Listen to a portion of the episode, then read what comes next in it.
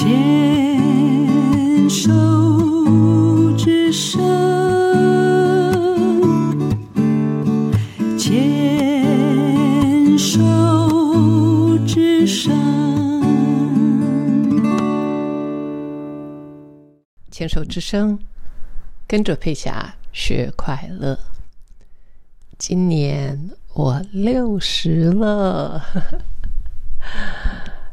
很开心听到杨紫琼上台说她六十岁了啊、Yes，她非常优秀啊。呃，最近因为金像奖的事情，呃，奥斯卡金像奖的事情，所以很多的人都开始看他的呃资历啦，看他的影片啦，看他的回顾啦，呃，就就呀，我也跟大家一样啊，就是再一次把他的东西再看一看。我以前以前有跟他有过几面之缘，我也采访过他，然后那时候他。呃，他好像有监制一部电影叫《绿色足迹》啊。那时候到台湾来宣传的时候，我们还一起去阳明山爬山啊。然后呀，跟他有过几面之缘，非常喜欢他。嗯，他说他六十了，那我是今年，他他大我一岁啊，所以我今年即将届满六十。一甲子，我开始在回顾自己以前的点点滴滴，好不容易把自己的生命走到现在啊，从童年，然后求学，跟父母的关系，工作，结婚，生子。离婚，再结婚，第二春，然后呃，一直到现在，然后在我的最低潮的时候，在我人生最低潮的时候，也就是我前一段婚姻触礁的时候，呃，还好，我全心投入了心理学的探索。呃，我接触心理学的时候。已经在前面的婚姻里面了啊，就是真正投入了。因为在那之前比较是读这些东西，但是跟自己真的全心的去探索生命这件事情，我那时候也在婚姻当中，就是在婚姻当中，呃，当然有年轻人的这个呃 ego 啊争执啦。然后再加上我以前反正就是我跟我妈妈嘛，那结了婚之后我就进他们家，然后他们的家庭其实是挺是相较于一般所谓的正常家庭复杂一些啊。那当然跟我比起来就相当复杂，因为我就我跟我妈两个人没什么好复杂的，所以人多的时候就复杂。所以，呃，在那段时间，我生命经历了很多的冲击啊，就是在人际关系上的冲击也好，或者是当你进入到别人的家庭里面，是真的是住进了别人家庭里面之后，我觉得有好多的想象都破灭了啊，所以。但是我要说，我的人生从那个时候才真正开始。所谓的觉醒，就是那个时候。今年我六十了，我在前两天，我很很大的领悟，有好几个很大的几个领悟，就是一个就是我现在回过头去看这些年轻人，我觉得年轻人好不容易哦，啊，就是我刚刚讲的这些。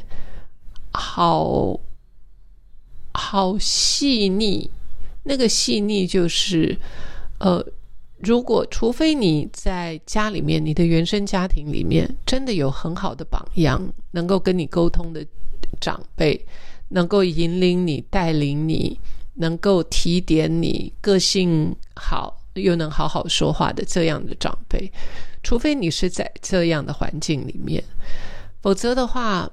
好多时候我们碰到挫折都要靠自己啊，就是都要靠自己，没有人推一把，就是要靠自己摸索。运气好的话，可能机缘好，还会碰到一些还不错，事实碰到还还不错的人，那就能够一句话可能点醒你。但是如果没有的话，我们可能就会在那个泥沼当中。那更何况不是有人点醒你，而是而是还把你往下拉啊！那人生真的就会是非常的艰困。有些时候，我们太站在自己的立场。我们如果仔细慢下来，我们真的慢下来，来看看我们一生啊，就是从父母亲怀胎十个月，然后出生那一天，我们就被推进了这个世界，然后进入这个冰冰冷冷的世界。因为早期医院都很冰冷啊。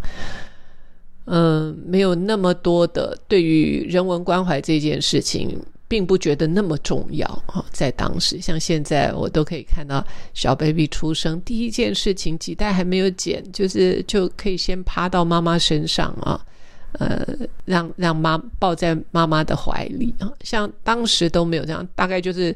倒挂金钩，把你那样拉出来，还可能屁股还要打你两下，然后还还要帮你挤那个那个那个嘴巴里面的 mucus 啊，那个痰啊什么的，所以所以然后呃裹裹你的那个那个毯子可能也是这样很粗粗糙的，然后碰你的呃人啊，医生护士也一点都不轻柔啊。那因为早期的知识没有。这么的丰沛，所以我们就是就是把事儿做好就对了，就是把事儿做好就对了。那个细腻的心心思好像都并没有被社会鼓励或开发，所以小孩生了下来，然后慢慢的就要从娘胎里面出来，这个世界开始喝奶。那个整个身体的结构开始做改变啊，器官消化，那跟之前完全都不一样。然后呃，接下来就要取决于照顾我们的人啊，到底是怎么样，有没有好好的把我们的弄弄得干干净净的、香喷喷的啊？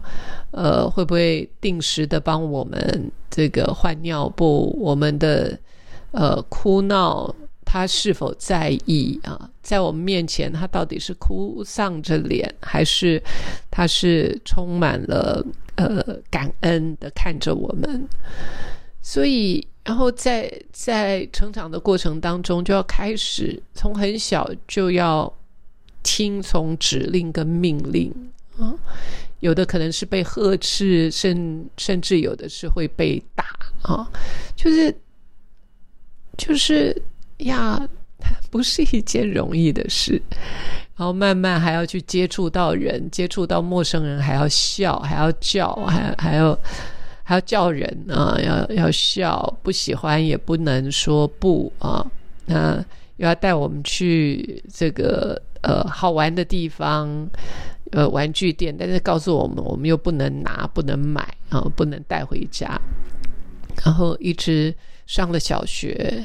因为我印象特别深刻，是因为我的幼稚园时期跟我小学的时期，我都不是很快乐。我我在我在学校，除了我高中的时候比较开心一点之外，其实我在学校并不开心，尤其是小学啊，尤其是小学是我最不开心。所以当我在看，当我静下心来看每一个人的成长的时候。我其实现在我有很深的同理啊，就是对这些孩子我有很深的同理。那个同理是，这个世界真的不简单，真的不容易。那我们做大人的，好像也没有真的花太多的心思，在当时想要真的把这个孩子当做是老天爷送给我们最美好的礼物。然后一路来，然后感情的生活，呃，跟在学校的时候跟别人竞争，然后失败怎么站起来，呃，感情受伤要怎么经历好？像这些事情似乎都没有人教我们。碰到感情挫折，金钱观应该是怎么样？然后跟朋友之间，什么才叫做友情？什么什么是是呃这个利益啊？站在利益的角度，然后犯了错之后，怎么让自己重新站立起来？我觉得好多好多生命的这些课题都没有好榜样教我们，所以。在现在，我花这么多时间，不管是在教育也好，呃，我真的是希望能够提醒我们长辈们啊，要开发我们的耐心，然后呃，用最他们能够接受的方法，跟孩子、跟年轻人保持连接。那另外一方面就是跟年轻人的互动，我觉得这些事情都好重要。所以，yes，好像六十岁对我来说，嗯，又是一个归零的时候啊，就是重新开始。我今年真的要好好来思考一下，在往后的日子，我要做什么样的规划跟安排。